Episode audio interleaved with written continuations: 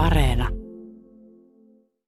Nyt ääneen ykkösaamu, jossa tarjolla tänään vaaleja Amerikan malliin ja naapurimaamme kurdisuudetta.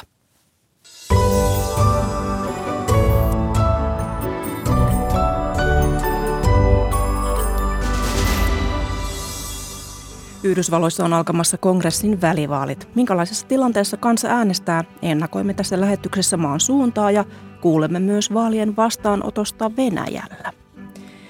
Ruotsin pääministeri matkaa tänään Turkkiin presidentin pakeille. Ruotsi kertoi viikonloppuna ottavansa etäisyyttä kahteen kurdijärjestöön ja me kysymme, miksi juuri nyt. Tässä aiheitamme. Minä olen Mira Stenström. Hyvää huomenta.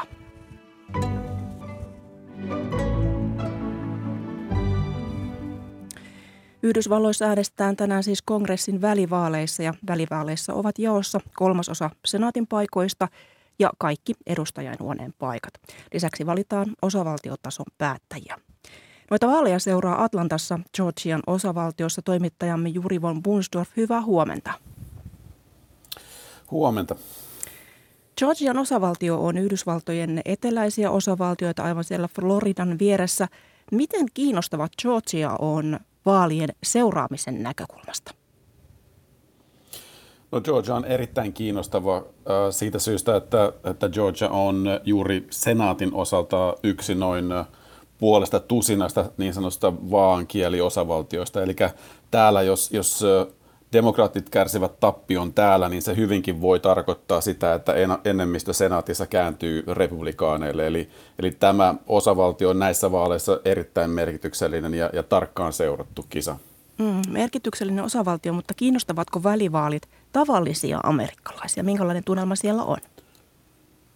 No kyllä kiinnostavat. Välivaalit siis yleensä tietysti kiinnostaa vähemmän kuin esimerkiksi presidentin vaalit, mutta kyllä ne tällä kertaa kiinnostaa.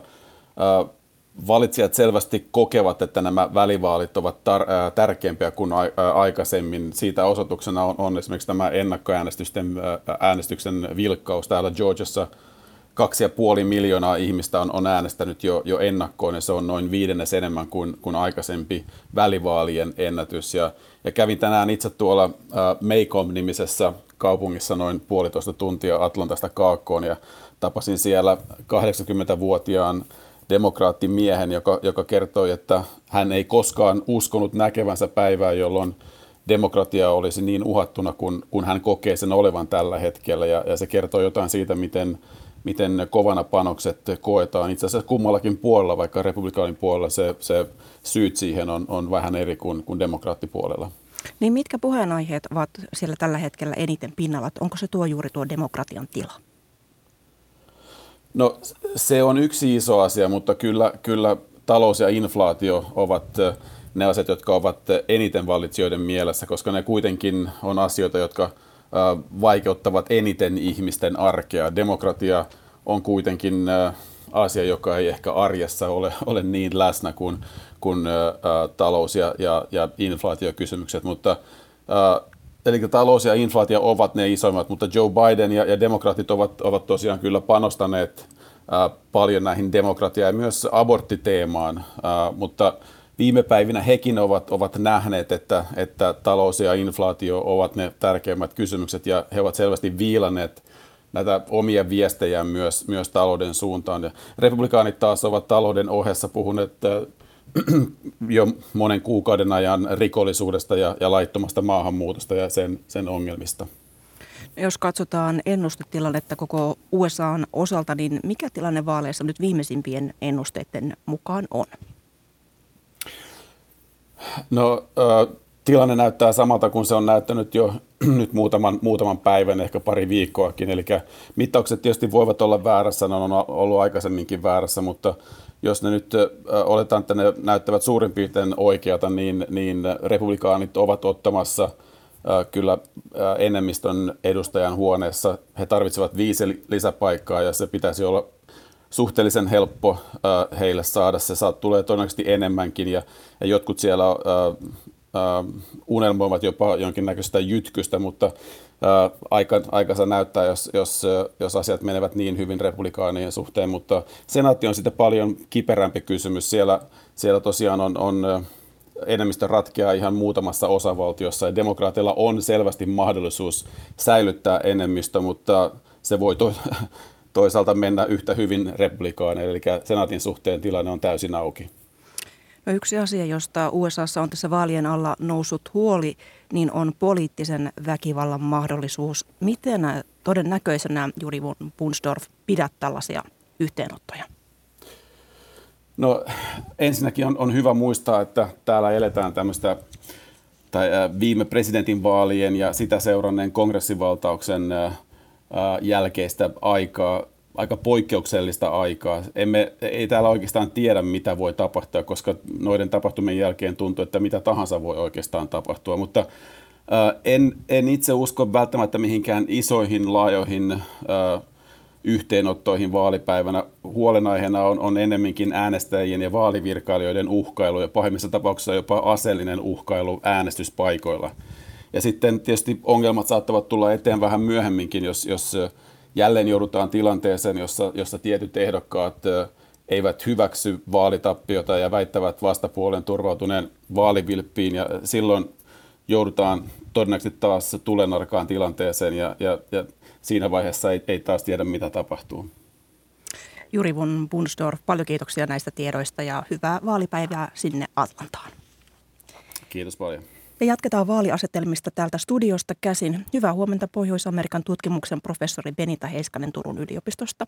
Huomenta. Sekä Yhdysvaltain tutkimuksen McDonnell Douglas professori Mikko Saikku Helsingin yliopistosta. Tervetuloa teille molemmille. Kiitos. Yhdysvaltain kongressihan on lainsäädäntöelin, joka koostuu kahdesta kamarista, eli edustajainhuoneesta ja senaatista. Ja äänestäjät siis valitsevat lainsäätäjät edustajainhuoneeseen ja osaan senaattia näissä vaaleissa. Aloitetaan nyt perusteista, Mikko Saikku. Mistä kongressin välivaaleissa nyt oikein äänestetään? No siis tässähän äänestetään, niin kuin tässä insertissä kuultiin, niin, niin tosiaan koko, koko edustajahuone huone menee uusiksi kahden vuoden välein. Ja se on sikäli merkittävää, että, että, että jos se menee republikaaneille, niin, niin tota, edustajahuoneessa voida, voidaan sitten panna kapuloita rattaisiin Bidenin politiikalle, koska budjettivalta on niin periaatteessa sitten siellä, siellä edustajahuoneessa. Ja sitten toisaalta voidaan erilaiset virkarikossyytökset laittaa sieltä, sieltä käyntiin. Ja näillähän republikaanit on uhkailu jo.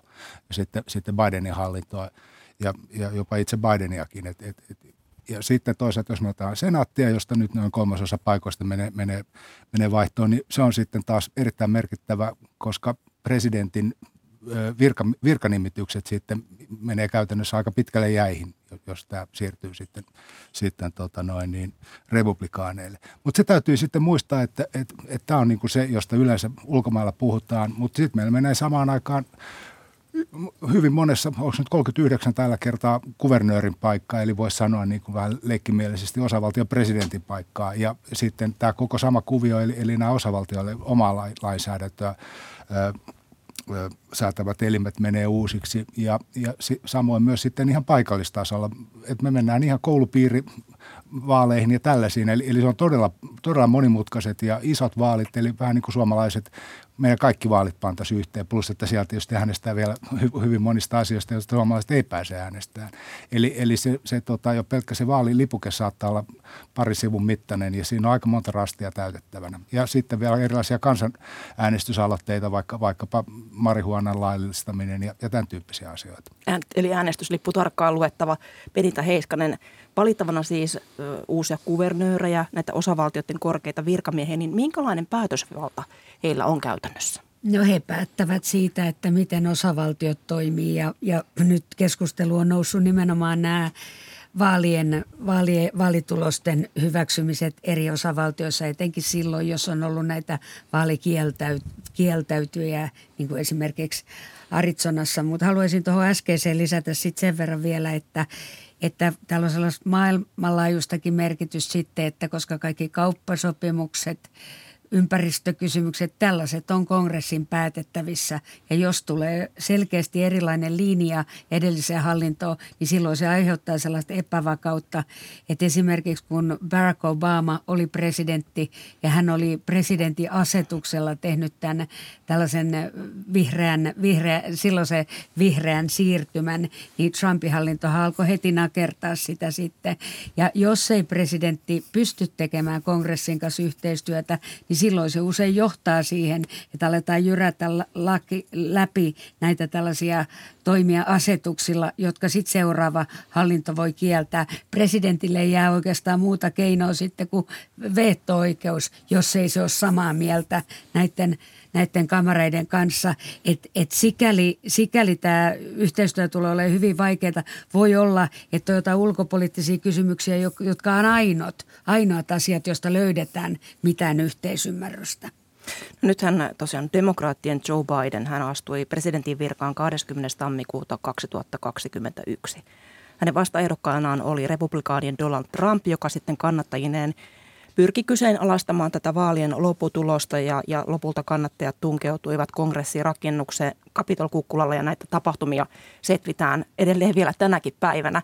Niin minkälaisista lähtökohdista yhdysvaltalaiset lähtevät äänestämään tänä päivänä tai äänestävät tänä päivänä? No tietysti yleisellä tasolla voisi sanoa, että olihan tämä, mitä, mitä tämä Kapitolkukkulan valtaus oli tietysti hirveä shokki yhdysvaltalaisille ja siis erityisesti demokraattipuolueelle se on ollut niin kuin valtava trauma ja sen sen ympärillähän tämä vaalikampanja on hyvin pitkälle käynyt, mutta nyt me sitten taas huomataan, että se on kuitenkin pikkusen abstrakti asia, jos puhutaan demokratian vaarantumisesta ja, ja tämän tyyppisistä asioista siinä vaiheessa, jos taloudessa menee todella huonosti ja ihmiset kokee, kokee että heidän elintasonsa laskee, laskee nopeasti. Ja sitten myös tämä, tämä toinen teema, joka tässä insertissäkin tuli esiin, eli, eli just se, että se on ihan mitattavissa, että väkivaltarikollisuus Yhdysvalloissa on ollut kovassa kasvussa vi, muutaman viime vuoden ajan. Ja tämä tietysti, tätä republikaanit on hyvin, hyvin taitavasti hyödyntänyt ja tällä he on niin kuin onnistunut ottaa sen aloitteen käsinsä ja esimerkiksi Toinen asia, joka demokraattiäänestäjiä on, on, on selvästi yhdistänyt, oli, oli tietysti tämä tota,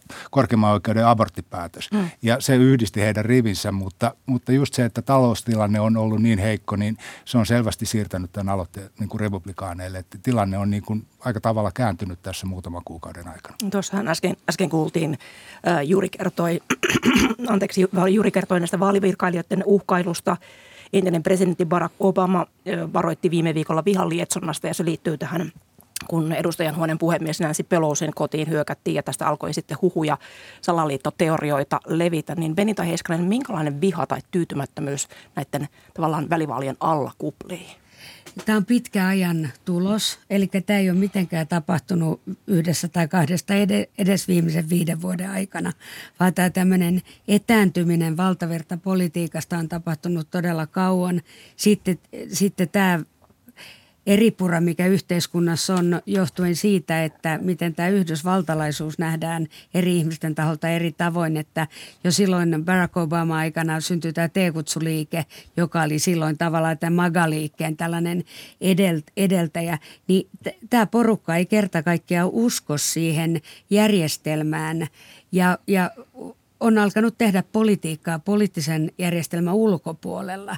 Eli tämä on sellainen keskeinen ongelma, mihin pitäisi tarttua. Eli jos yhteiskunta radikalisoituu, niin silloin pitäisi keksiä joku tällainen deradikalisoitumisagenda. Ja nyt sen sijaan, että pohdittaisiin, että miten tähän ongelmaan saataisiin pureuduttua, niin vaan osoitetaan toista puoluetta sormella. Ja tämähän tarkoittaa sitä, että minkälaisia, minkälaisia yhteistyön avaimia ei tule olemaan, että tapahtuneissa vaaleissa mitä tahansa. Eli että, että että järjestelmä kyllä natisee monessakin mielessä liitoksissa, mutta se ei joudu pel- johdu pelkästään näistä ääriryhmistä, vaan siellä on siinä itse järjestelmässä sellaisia valuvikoja, mihin pitäisi puuttua. Niin tässähän presidentti Biden on puhunut siitä, että vaaleissa pelissä koko Yhdysvaltain demokratian tulevaisuus, samantyyppistä on puhunut myös tämä Nancy Pelosi, niin onko demokratia vaakalaudalla nyt Yhdysvalloissa? Ja tota, tässä voi tietysti sanoa, että että et, tämä kommentti tulee tietysti nyt demokraattien puolelta, mutta toisaalta mm, niin kun, sitten republikaanien puolella niin kun argumentoidaan sen puolesta, että siellä on paljon ihmisiä, jotka aidosti uskoo, että, että, että vaalivilppiä esiintyy yleisesti ja toisaalta he kokee, että, että niin kuin Yhdysvaltain demokratia olennaisena osana liittyvä sananvapautta pyritään niin kuin nykyään rajoittamaan. Eli, eli nämä on niin kuin niin kuin Benita just tuossa sanoi, niin, niin tämä on tämmöinen pitkä kehityskulku, joka on 50 vuotta niin kuin ollut käynnissä ja oikeastaan koko ajan niin kuin kasvanut. Ja määritysmielessä voi sanoa, että Trump oli sitten se tekijä, joka päästi niin kuin sen tota, pullon hengen, hengen ulos ja sitä on tosi vaikea panna nyt takaisin sinne. Eli, eli se semmoinen niin kuin sivistynyt keskusteluyhteys on niin kuin kadonnut lähes kokonaan. Et vielä 70-80-luvulla, niin vaikka saatettiin olla aika eri mieltä asioista, niin silti pystyttiin vielä, vielä tekemään niitä kompromisseja ö, kongressissa. Mutta nyt, nyt se on tosiaan muuttunut sellaiseksi, että, että, että jos, jos et, et jos tota presidentti ja, ja kongressi on, on eri puolueiden hallussa, niin mitään ei oikein tahdo tapahtua. Et aikaisemmin, aikaisemmin sitä pystyttiin tekemään sitä yhteistyötä. Mm, nythän tässä Twitterin, pikaviestipalvelu Twitterin omistaja Elon Musk – suositteli eilen seuraajien äänestämään republikaanisen puolueen ehdokasta. Hänestä tämä vallanjako hillitsee kummankin puolueen ylilyöntiä, niin onko se näin? No en, en ota tuohon Ilomaskin sen kummemmin kommenttiin, mutta mä haluaisin tuohon Mikon puheenvuoroon vielä lisätä sen, että et, et siis yhteiskunnassahan on tapahtunut kaikenlaisia asioita, jotka on saanut ihmiset skeptiseksi. Esimerkiksi terrorismin vastainen sota aloitettiin perustein, jotka osoittautu myöhemmin täysin valheelliseksi. Sitten on kaikenlaista kähmintää tapahtunut, mikä on, on sitten taas aiheuttanut sen, että ihmiset ei luota siihen, siihen siihen poliittiseen järjestelmään ja siellä Washington DC on se pattitilanne, että on ollut tällaista obstruktiopolitiikkaa, että ei edes pyritä minkäänlaiseen yhteis- yhteistyöhön. Ja sitten, että yhteiskunnassa on tapahtunut kaikenlaisia paljastuksia pedofiliaringeistä ja muista, niin nämä sitten kärjistetään ja lähtee sitten ottaa siivet alle ja lähtee elää omaa elämää siellä salaliittoteorioissa, mutta ei voida sanoa niin, etteikö niillä olisi mitään pohjaa, ettei sillä, että jostainhan se on alun alkaen syntynyt se tyytymättömyys. Ja, ja mä korostan tosiaan sitä, että näihin juurisyihin pitäisi puuttua pikemminkin kuin, että ylläpidetään sitä moraaliraivoa eh, demokratian kriisistä, että, että demokratia on monella tavalla kriisissä johtuen äänestysjärjestelmästä ja vaalipiirimanipuloinnista ja nyt nämä ääriryhmät ovat vain yksi osa sitä. Mm. No nythän, nythän tosiaan niin tämän välivaalien, sen on peru, perinteisesti odotettu kertovan siitä, miten suosittu istuva presidentti on, niin minkälainen välitodistus Joe Bidenille on luvassa, kun kannatus on mennyt alaspäin? Se on siellä jossain 40 tuntumassa, 40 prosentin tuntumassa. Joo, se on, se on kyllä harvi, harvinaisen huono ja, ja tota, suurin piirtein samaa luokkaa kuin Trumpilla oli, oli, oli, oli tässä vaiheessa. Tuohon e-, edelliseen olisi, olisi vielä voinut ehkä jatkaa sen, että yksi asia, joka, joka on kärjistänyt tätä yhdysvaltalaisen yhteiskunnan polarisaatiota, on tietysti mediamaailman muutos. Ja just se, että Yhdysvalloissa, jossa oli vielä tämmöinen niin kuin vähän kekkos Suomen meininki vielä 80-luvulla, eli, eli pyrittiin tasapuoliseen tiedottamiseen ja se, se luki vielä niin kuin, niin kuin virallisissa säännöstöissä, niin siitä luovuttiin ja sitten ensimmäisenä niin kuin ne taloudelliset hedelmät siitä keräs Fox TV, joka aloitti niin kuin tahallaan tämmöisen, tämmöisen a, a, niin kuin mahdollisimman haastavan, vastapuolta haasta, haastavan raportointityyliin ja siihen on menty sitten mukaan ja, ja nyt tämä on johtanut tietysti siihen, että kukaan ei enää, tai siis että puolueiden kannattajat ei enää usko vastapuolen uutisiin laisinkaan. Että, he, että se mediamaailma on myös täysin muuttunut. Ja sitten tietysti meillä tulee sosiaalinen media siihen päälle, niin, niin meillä on kyllä aikamoiset ainekset sitten tämmöiseen kriisiytymiseen historiallisesti, jos presidentillä on neljän, neljällä kympillä alkava kannatus, niin silloin hävitään jopa 40-60 paikkaakin saatetaan hävitä edustajahuoneessa. Et nyt sitten nyt sit se on kysymysmerkki siellä Bidenin kohdalta, että minkä verran tämä abortti, aborttikysymys sitten aktivoi äänestäjiä, että ehkä se, ehkä se kaventaa sitä. Mutta tosiaan, että Barack Obama sai sellaisen rökälletappio, että menetti 63 paikkaa. Ja, mutta useissa kymmenissä se on tilastojen mukaan se silloin, kun talous on noin alhainen ja presidentin kannatus on noin alhainen. Mutta onko tässä nyt sitten jotain sellaisia liikkuvia tekijöitä, joista me ei tiedetä? Mm. Nythän entinen presidentti Donald Trump, häneltä odotetaan hänen valotustaan, että mitä hän meinaa tehdä presidenttiehdokkuuden kanssa ja näiden mediatietojen mukaan ensi viikon tiistaina olisi luvassa suuri ilmoitus, mutta sen sisällöstä ei tiedetä tarkemmin. Niin miten, jos, jos tuota Trump alkaa pyrkiytyä uudelleen presidentiksi, niin mitä sisäpolitiikassa tapahtuu Bidenin loppukaudella? No varmaan niin kuin merkkinä voi pitää sitä, mitä tapahtuu hänen presidenttiytensä aikana, että – yhteistyö on erittäin hankalaa. Mm, mitä Mikko, saiko, mitä sinä sanot? Joo, siis kyllähän hän on selvästi, tota, selvästi tota noin, niin, kuninkaan asemassa republikaanipuolueessa tällä hetkellä, että hyvin vaikea hän, häntä on kenenkään ruveta siellä haastamaan. Mutta tosin se on itse asiassa on aika mielenkiintoista. Nyt on ensimmäistä kertaa näkynyt merkkejä siitä, että Floridan kuvernööri DeSantis on, on pyrkii haastamaan Trumpia avoimesti. Sitä on kyllä jo useamman vuoden ajan odotettu, että hänestä tulisi sellainen perintöprinssi, mutta, mutta tällä hetkellä vaikuttaa siltä, että hyvin vaikea niin kuin republikaaneista olisi löytyä Trumpille haastaa, jos hän tosissaan ilmoittautuu siihen. Tietysti siinä on kokonaan toinen asia on sitten se, että hänellä on kaiken maailman oikeusjuttuja päällä ja, ja niin poispäin. Just Benitan kanssa tuossa just juteltiin, että minkälaisia, minkälaisia tota noin, juridisia esteitä sitten mahdollisesti ristikkojen takana istuva, istuvalle presidenttiehdokkaalle voisi tulla, mutta tota, mutta se jää tosiaan nähtäväksi, että, että mitä, mitä, mikä tämä Trumpin suuri ilmoitus sitten tulee olemaan. Niin miten Benita ajattelet, kun presidentti Trumpilla on kuitenkin kaikenlaista vähän hämärää, mitä selvitellään, niin, niin voiko hän olla tuleva presidentti? Siellä on, siellä on useita, useita rikos, rikossyytöksiä meneillään ja erilaisia tutkintoja, poliittisia tutkintoja, että se, se, on, se on nyt sitten se suuri kysymys, että riippuu tietysti, että tuleeko näistä tuomioita ajoissa. Että jossain lehdessä kirjoitettiin, että periaatteessa, että kyllähän perustuslaki ei kiellä asettumasta presidentiksi, vaikka olisi kaltereiden takana, mutta se, että mitä käytännössä sitten tapahtuu, mutta, mutta me ei tiedetä näistä. Ihan lyhyesti Mikko Saikko. Joo, ja sitten tietysti lisää pökköä pesää antaa tietysti se, että, että jos republikaanit saa, saa, ja kuten he todennäköisesti tulee saamaan edustajahuoneeseen enemmistön, niin he ovat luvanneet oikeustoimia Bidenia vastaan. Eli, eli aika hurjalta näyttää. Tässä on monenlaista seurattavaa, mutta ensiksi niistä näiden välivaalien seuraaminen. Paljon kiitoksia tästä ennakoista, tästä ennakoinnista Pohjois-Amerikan tutkimuksen professori Penita Heiskanen Turun yliopistosta ja Yhdysvaltain tutkimuksen professori Mikko Saikku Helsingin yliopistosta. Paljon kiitoksia teille. Kiitos. Ja sitten näitä Yhdysvaltain kongressin välivaalejahan seurataan monella kolkalla ja otammekin seuraavaksi yhteyttä Moskovaa Venäjälle. Siellä on kirjeenvaihtajamme Heikki Heiskanen. Hyvää huomenta. Hyvää huomenta. Miten paljon USA-välivaalit Venäjällä herättävät kiinnostusta? Ei ehkä tavallinen kadumies niistä niin kauhean kiinnostunut ole, kun kyseessä ei ole, eivät ole esimerkiksi presidentinvaalit, joissa, joissa – Tietysti Venäjällä, Venäjällä seurataan kovin kiinnostuneena Donald Trumpin edes, edesottamuksia, onko hän lähdössä presidentinvaaleihin. Kyllä Venäjän val, valta, valtion media niitä vaaleja seuraa ja tietysti näkee ne oman agendansa kautta pitkälti. Mielellään kerrotaan siitä, kuinka suurissa vaikeuksissa presidentti Joe Bidenin demokraattihallinto on.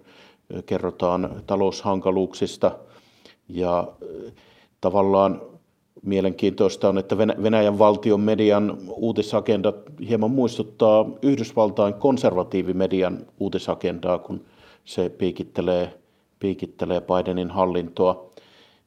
Biden kuvataan mielellään, mielellään tuollaisena heikkona vanhana miehenä, jopa, jopa puhutaan, että hän on, hän on dementoitunut kerrotaan hyvin, hyvin laajasti kaikista hänen, hänen väärin sanomisistaan ja tämän tyyppisistä asioista. Ja juuri Fox Newsin sitten vieraiden haastatteluja siteerataan mielellään.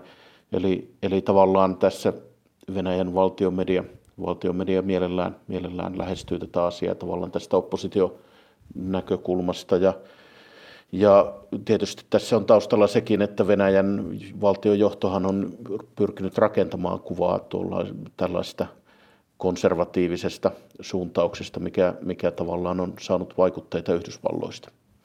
Nythän vaikutusvaltainen venäläinen liikemies Jevgeni Prikotsin, joka tunnetaan myös Wagner palkkasotilasyhtiöstä, niin on myöntänyt nyt sekaantuneensa aiemmin Yhdysvaltain vaaleihin ja tätä henkilöä on syytetty esimerkiksi niin sanottujen trollitehtaiden pyörittämisestä useissa länsimaissa, niin onko Venäjällä kiinnostusta vaikuttaa myös näiden välivaalien tulokseen ja miten se kenties tapahtuisi? Varmasti kiinnostusta olisi ja voi olla, että Venäjä yrittää esimerkiksi sosiaalisen median kautta, kautta vaikuttaa, levittää ehkä sellaista informaatiota, joka kiristää tuota Yhdysvaltain vastakkainasettelua ja ehkä, ehkä murentaa demokraattien asemia. Mutta tietysti nuo Prigozhinin kaltaiset hahmot ovat vähän sellaisia poliittisia yrittäjiä, jotka yrittävät nostattaa omaa profiiliaan ja tuollaiset lausunnot ovat ikään kuin osa sitä, sitä sellaista kilpailua, kilpailua näkyvyydestä ja sitä, kautta, sitä kautta erilaisista valta-asemista. Keskeisimmällä tavallaan Venäjä oikeastaan vaikuttaa Yhdysvaltain poliittiseen tilanteeseen siten, että Venäjän Ukrainassa aloittama hyökkäyssota – nostattaa polttoaineiden ja ruoan hintoja maailmanlaajuisesti ja sitten to, sitä myöten lisää inflaatiota myös Yhdysvalloissa ja tuo inflaatio tietysti sitten murentaa Bidenin hallinnon kannatusta. Niin kuin sanoit, tosiaan Yhdysvallat on Ukrainan tärkein avustaja tässä tai tukija tässä meneillään olevassa Venäjän hyökkäyssodassa jos, jos loppuun katsotaan, että minkälaisia odotuksia Venäjällä on vaalituloksen kannalta, niin mikä olisi paras mahdollinen va- välivaalien tulos Venäjän kannalta? Venäjällä tietysti elätellään jonkinlaisia toiveita siitä, että republikaanien vaalivoitto ensinnäkin tietysti heikentää Bidenin hallinnon asemaa ja hallinto joutuu yhä enemmän keskittymään tavallaan sisäpoliittisiin kysymyksiin. Ja tietysti republikaanien piiristä on kuulunut puheita, että Ukrainalle annettavaa tukea pitäisi, pitäisi tarkastella ja miettiä, että kuinka paljon sitä voidaan antaa. Ja esimerkiksi republikaanien edustajanhuoneen johtaja Kevin McCarthy hän on sanonut, että Ukrainalla ei voida enää antaa tällaista avointa shekkiä. Eli ehkä Venäjällä toivotaan, että tämä republikaanien vaalivoitto lisäisi, lisäisi tavallaan näissä, nä, sitä, että, että Yhdysvalloissakin nousee enemmän politiikassa kritiikkiä tuota eh, Ukrainan tukemista kohtaan ja ehkä, ehkä, ehkä niin kuin heikentää, heikentää mm. Yhdysvaltain tukea Ukrainalle. Mutta mm. to, toisaalta esimerkiksi Trumpin kaudelta muistetaan, että ei, ei, ei Yhdysvaltain ulkopolitiikka välttämättä täysin muutu, että, että Trumpin kaudellahan Yhdysvallat lisäsi esimerkiksi aseapua Ukrainalle merkittävästi, vaikka Trump itse usein suhtautui tähän Ukrainan kysymykseen vähättelevästi. Heikki Heiskanen Moskovasta, paljon kiitoksia näistä tiedoista. Kiitos.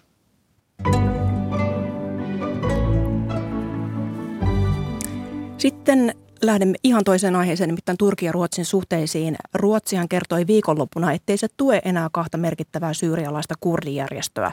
Ulkoministeri Tobias Billströmin mukaan Ruotsi pitää Syyrian kurdien PYD-puoluetta ja sen aseellista siipeä YPGtä ongelmallisina järjestöinä, jotka saattavat vahingoittaa suhdetta Turkkiin. Nämä eväinään Ruotsin pääministeri matkaa tänään Turkkiin vierailulle. Tukholmassa on nyt Ruotsin radion toimittaja Soili Huokuna. Hyvää huomenta. Oikein hyvää huomenta. Minkälainen muutos tämä Billströmin ilmoitus on Ruotsin politiikassa suhteessa kurdeihin? No oikeastaan tämä muutos suhteessa kurdeihin tapahtui NATO-hakemuksen, NATO-hakemuksen myötä, sillä edellinen hallitus oli vielä vuosi sitten, siis ennen Venäjän hyökkäyssotaa Ukrainaan, niin valmis syventämään yhteistyötään YPGn kanssa, sillä ovathan nämä kurdijärjestöt YPG ja PYD olleet Naton ja Yhdysvaltojen liittolaisia sinne taistelussa, jota käytiin ISISiä vastaan Syyriassa ja kurdit siellä paikan päällä omilla alueillaan taistelivat henkensä kaupalla. E, mutta ulkoministeri Billström, joka siis edustaa uutta hallitusta ja on moderaatti puoluekannaltaan, sanoi tosiaan lauantaina radiohaastattelussa, että nämä kurdijärjestöt ovat liian lähellä Kurdistanin työväenpuoluetta PKKta joka siis on luokiteltu terroristijärjestöksi EU-maissa toisin kuin PYD ja YPG. Ja Turkkihan esitti tämmöisen kymmenen kohdan vaatimuslistan va- asioista, joiden pitää toteutua ennen kuin Turkki suostuu ratifioimaan Ruotsin NATO-hakemuksen. Ja siinä ihan kärjessä oli vaatimuksena täydellinen pesäero PKKsta. Ja nyt Billström sitten tuumaa, että NATOn pääseminen menee todellakin PGn tukemisen edelle. Pääministeri Kristersson sen sijaan on hiukan niin kuin laimeammin ilmassut tämän asian ja sanoo, että mitään suurempaa muutosta ei ole tapahtunut ja humanitaarinen tuki jatkuu. Eli uuden hallituksen sanoma jättää hiukan vielä tulkinnanvaraa, että mikä se tuki on, joka nyt loppuu. No Ruotsissa on suuri kurdiyhteisö, niin miten tämä Billströmin linjaus on otettu Ruotsissa vastaan eri kurdiyhteisöissä, kun nyt sanotaan ääneen se, mitä siellä yhteistyöasiakirjassa Madridin sopimuksessa sanottiin? Niin, tähän voisi vielä lisätä sen, että eilen sosiaalidemokraattien johtaja, entinen pääministeri Magdalena Andersson, kritisoi tätä Billströmin lausuntoa ja sanoi, että Billström, ulkoministeri, menee pitemmälle kuin mitä tämä Madridin eh, keskustelujen synnyttämä sopimus Turkin kanssa edellyttää. Ja vaikuttaa siltä, että Ruotsin kurdit ovat todella pettyneitä tähän linjanmuutokseen. Esimerkiksi kurdilaistaustainen kolumnisti Kurdo Baksi kirjoittaa Dagens Nyheterissä, että Ulf Kristerssonista pääministeristä on tullut hänen mielestään presidentti Erdoganin vaalityöntekijä, koska Erdoganhan on sitä mieltä, että YPG on terroristijärjestö. EU-maat eivät ole tästä asiasta samaa mieltä, mutta Erdogan vaatii nyt Ruotsia ottamaan todellakin pesäeron näistä järjestöistä kurdien mielestä vain pönkittääkseen omaa asemansa Turkin presidenttinä, joka on hiukan vaakalaudalla nyt, kun ensi kesänä on tulossa vaalit Turkissa ja Erdoganin kannatus on laskenut.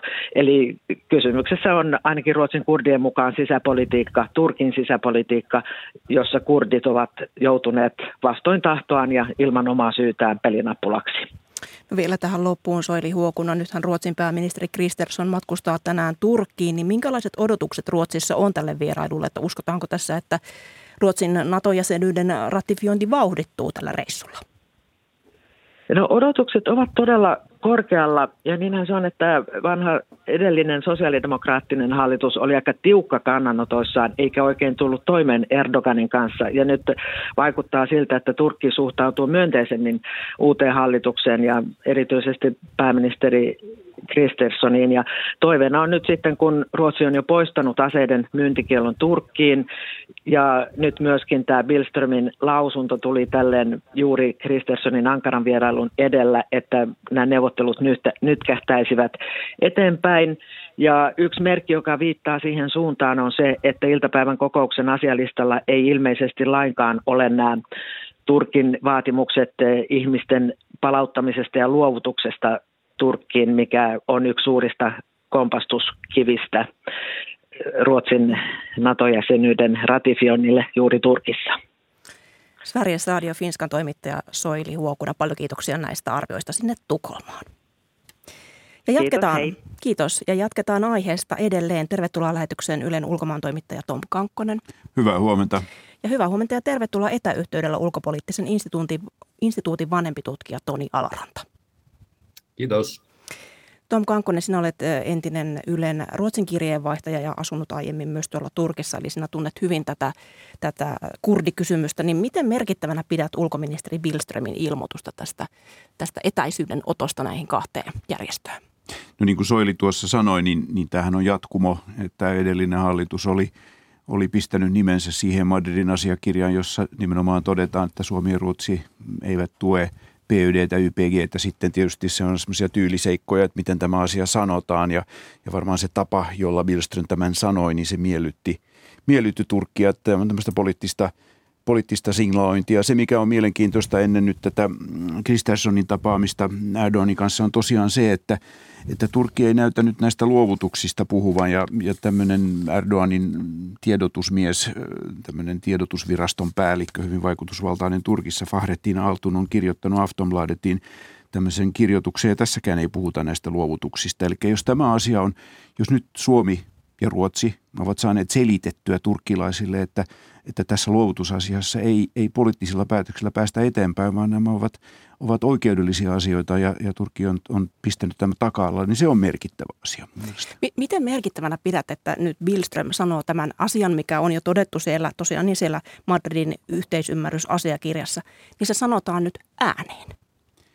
On se tietysti poliittinen signa- signaali ja, ja Turkkihan haluaa eristää nämä Syyrian kurdit. Turkkihan tekee jatkuvasti hyökkäyksiä sinne alueelle, drone-iskuja ja tämän tyyppisiä. Niin, niin sitten tämä poliittinen eristäminen on, on, on tärkeä osa tätä ja, ja, ja siinä mielessä se on, se on miellyttävä asia, että tämä lausutaan julki. Mutta, mutta tosiaan tämä on ikään kuin tiedossa oleva asia sieltä Madridista, kun, kun neuvoteltiin siellä ja tehtiin tämä paperi – Tämä miellyttää Turkkia, mutta miten pitkälle se riittää, se on, se on sitten eri asia. Turkillahan on aika tämmöisiä mielikuvituksellisia väitteitä, että Ruotsi olisi toimittanut aseita sinne. Siellä on ilmeisesti löytynyt jotain tällaisia ruotsalaisia panssaritorjunta-aseita, AT-4-tyyppisiä, mutta nekin on nekin, niitäkin on siellä alueella aika paljon. Niitä on toimitettu muun muassa Irakin armeille Yhdysvaltain toimesta ja siellä, siellä löllii näitä aseita eri paikoissa. Et, et, että miten paljon tätä konkreettista tukea oikeastaan on ollut, se on, se on eri asia. Mutta poliittisesti tämä, tämä miellyttää Turkkia aivan varmasti. Niin kuin tässä Tom sanoitkin, niin tosiaan Fahrettin Altun – Eilen Aftonbladetissa julkaistiin hänen mielipidekirjoituksensa ja hän, hän sanoi siinä, että Turkki pitää Ruotsin linjauksia tervetulleina.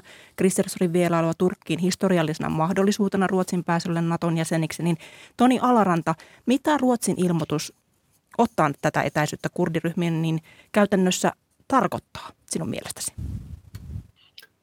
No se on nyt se sen linjauksen sanominen ääneen, mihin, mihin Suomen ja Ruotsin hallinnot on nimensä tosiaan alle pistänyt.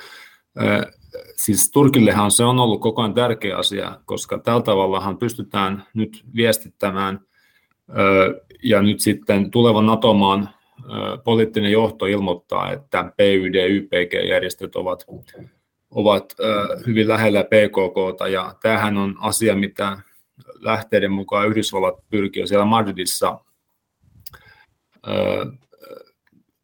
pyrki Madridissa niin kuin estämään sen, että nämä kirjaukset, näiden järjestöjen nimet olisi siihen Madridin asiakirjaan tullut. Että tämä, tämähän myytiin jo silloin selkeänä voittona kotiyleisölle ja, ja ilman muuta se sitä onkin, koska nyt tällaisessa Naton ö, yhteydessä tehdyssä asiakirjassa, kansainvälisessä ö, paperissa nämä on, on ilmastu, että tämä on nimenomaan se, mitä, mitä Turkki ajaa ja, ja se, että siinä on tämä Yhdysvallat kytkös, niin se on yksi syy myös siihen, että miksi tätä koko ajan agendalla pidetään.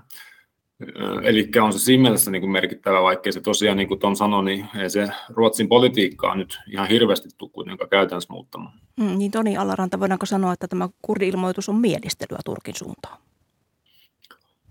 No se on ihan siitä, että miten näitä asioita kansainvälisessä politiikassa haluaa sitten niin kehystää ja mieltää. Me voidaan sanoa, että se on mielistelyä, toisaalta me voidaan esimerkiksi Suomen tapauksessa ajatella, että meillä on nyt sitten kansan aika laaja mandaatti sille, että me haetaan NATO-jäseneksi ja sitten, me, sitten meillä on siellä NATO-jäsen, olemassa oleva NATO-jäsen, jonka kanssa me nyt sitten neuvotellaan. Että se on vähän niin kuin sitten ö, mielipiteestä riippuen, että miten sen haluaa sen asian nähdä.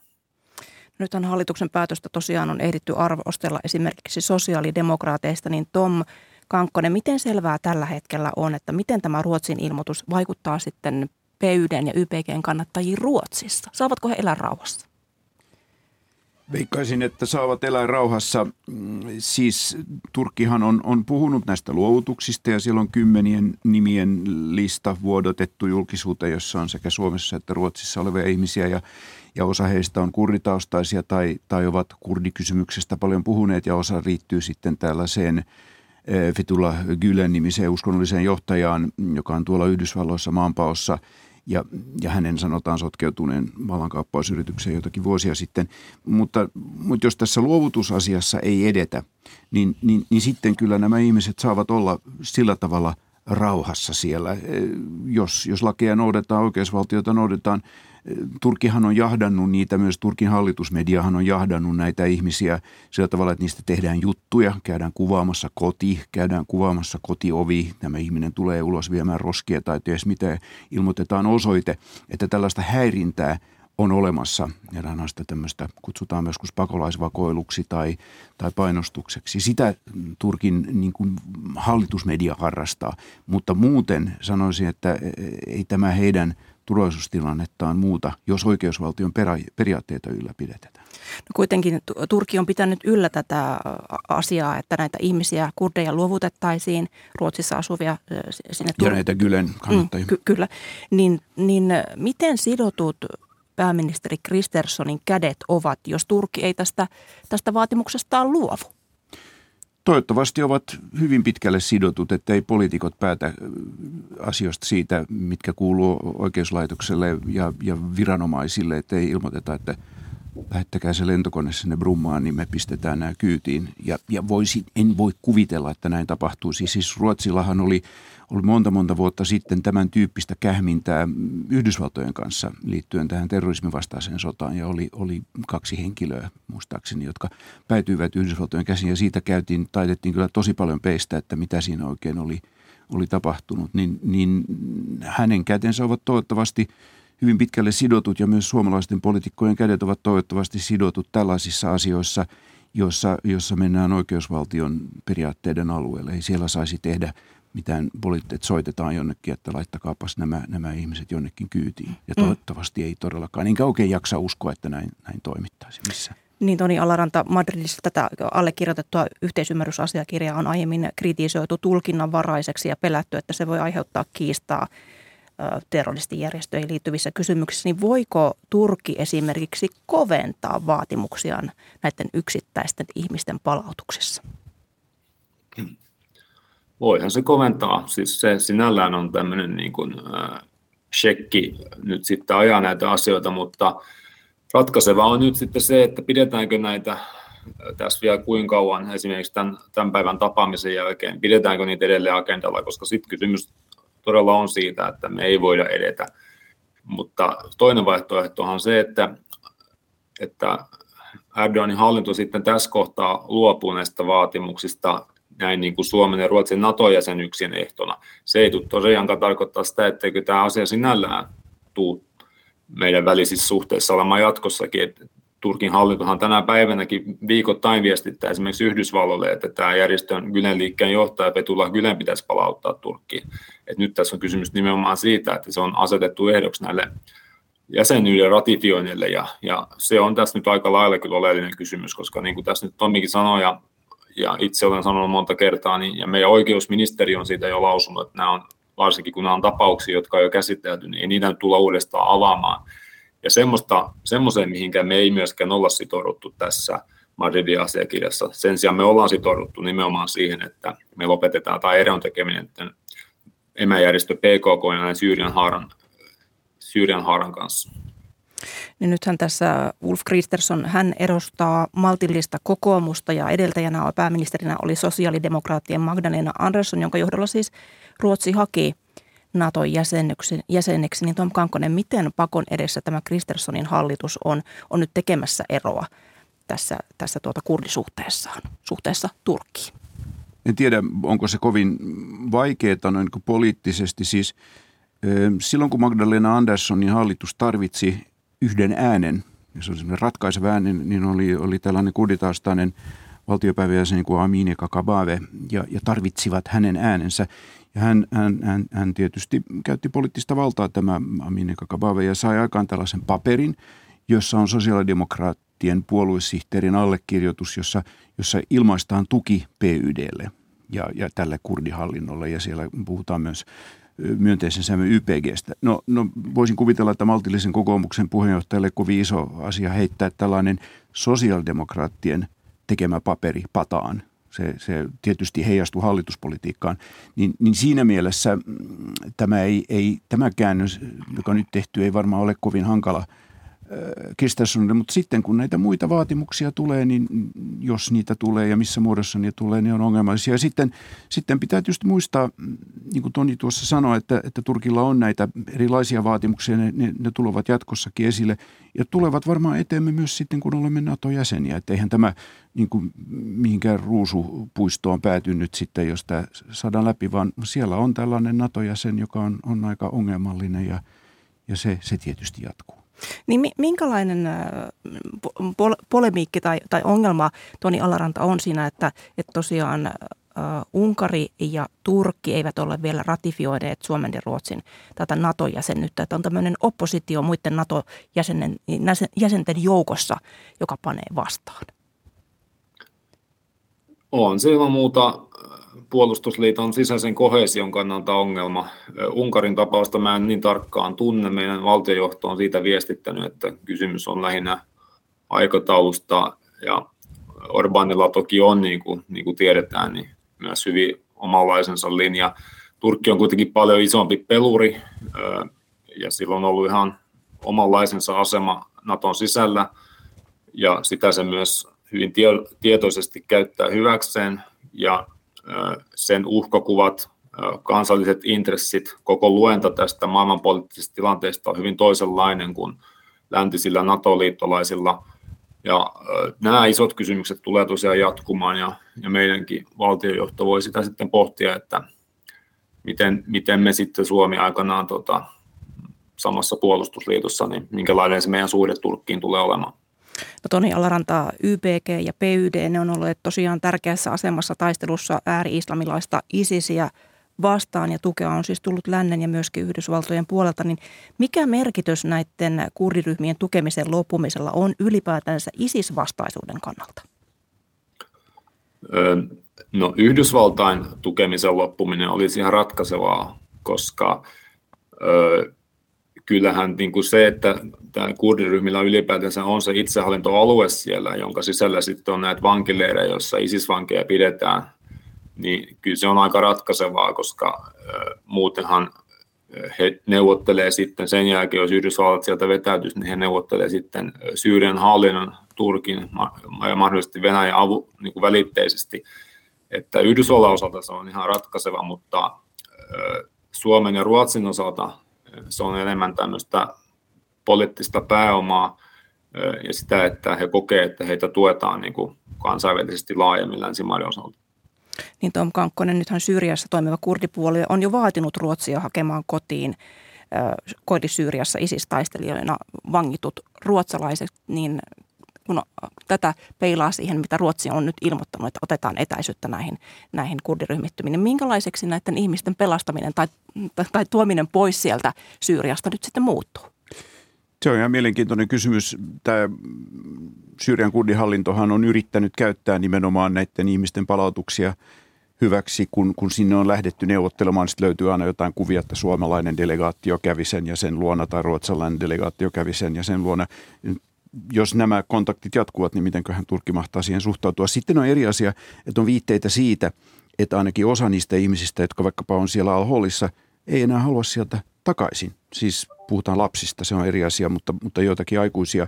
Ja, ja niillä on joku aivan toisenlainen suunnitelma tulevaisuutensa suhteen, että paljonko siellä sitten on palautettavia. Siellä on, on, on Ruotsista lähteneitä, toki taitaa olla enemmän kuin Suomesta lähteneitä, mutta, mutta se on hankala kuvio. Ja tietysti näiden leirien ja vankiloiden asema on, on, on tosi mielenkiintoinen, jos se kurdi, kurdihallinto siellä tavalla tai toisella romahtaa, että siitä tai ratkaista heikkenisi, niin mitä näille paikoille tapahtuu. ISIS on jo yrittänyt vapauttaa ihmisiä sieltä, kun ISIS ei ole, ISIS on tosi heikko verrattuna aikaisempaan, mutta ISIS ei ole kadonnut, siellä se on. Eli monia asioita tulevaisuudessa seurataan ja eikä vähiten tänään tätä Ruotsin pääministerin vierailua Turkissa. Paljon kiitoksia Ylen ulkomaan toimittaja Tom Kankkonen ja ulkopoliittisen instituutin vanhempi tutkija Toni Alaranta. Hyvää päivää jatkoa teille molemmille. Kiitos. Kiitos. Kansani tätä lähetystä ovat tälle aamulle valmistelleet Janettel Eino ja Anna Nevalainen. Tuottajana on ollut Hanna Juuti ja äänitarkkailijana Antoni Wikström. Kuuluttaja Maria Holma, nyt on kuunteluvinkkien aika. Mitäs ykkösellä tarjolla tuonnepana? No minä kerron nyt Tiede Ykkösestä. Tiede Ykkösen molemmat ohjelmat tällä viikolla liittyvät avaruusaiheeseen ja tarkemmin mustiin aukkoihin. Eli Jari Mäkinen on tehnyt ohjelman gravitaatioaalloista. Niiden avulla saadaan tietoa mustista aukoista ja se ohjelma lähetetään tänään puolen päivän jälkeen. Ja sitten perjantaina Sisko Loikkanen jatkaa perehtymällä kvasaareihin. Miksi ne loistavat niin kirkkaina mustien aukkojen ympärillä? Tästä tunnin verran selitystä sitten olemme viisaampia. Näin. Ja sitten, no mitä tältä päivältä, Sarivalto pohtii tunnin päästä Mustan Boulevardien jäl- jälkeen uskontojen tulevaisuutta. Sitten Klasariparatiisissa mennään 1500-luvulle. Ehkä käsityksemme tuon ajan musiikista on välttynyt jo ylevänä madrigaaleina. Eeva Tiikestet kertoo, että esimerkiksi 1500-luvun Italiassa sävelettiin paljon tai laulettiin paljon muutakin rallatuksia, ryyppyrenkutuksia, jopa kaikenlaisia rakkauslauluja. Näitähän on luvannut esitellä Klasariparatiisissa kello 11. No se on kyllä mielenkiintoista kuulla, että minkälaisia nämä rallatukset ovat aikoinaan olleet. Ja kerrotaan vielä tosiaan, että tänään Yle seuraa noita Yhdysvaltain välivaaloja verkkosivuillaan ja päivän lähetyksissä. Ja tämä vaalianalyysi jatkuu sitten huomenna myös täällä Ykkösaamussa, että sitten tiedetään, miten, minkälaisia suuntia sieltä paljastuu näiden vaalitulosten ja äänestysten perusteella. Mutta nyt koti uutisia.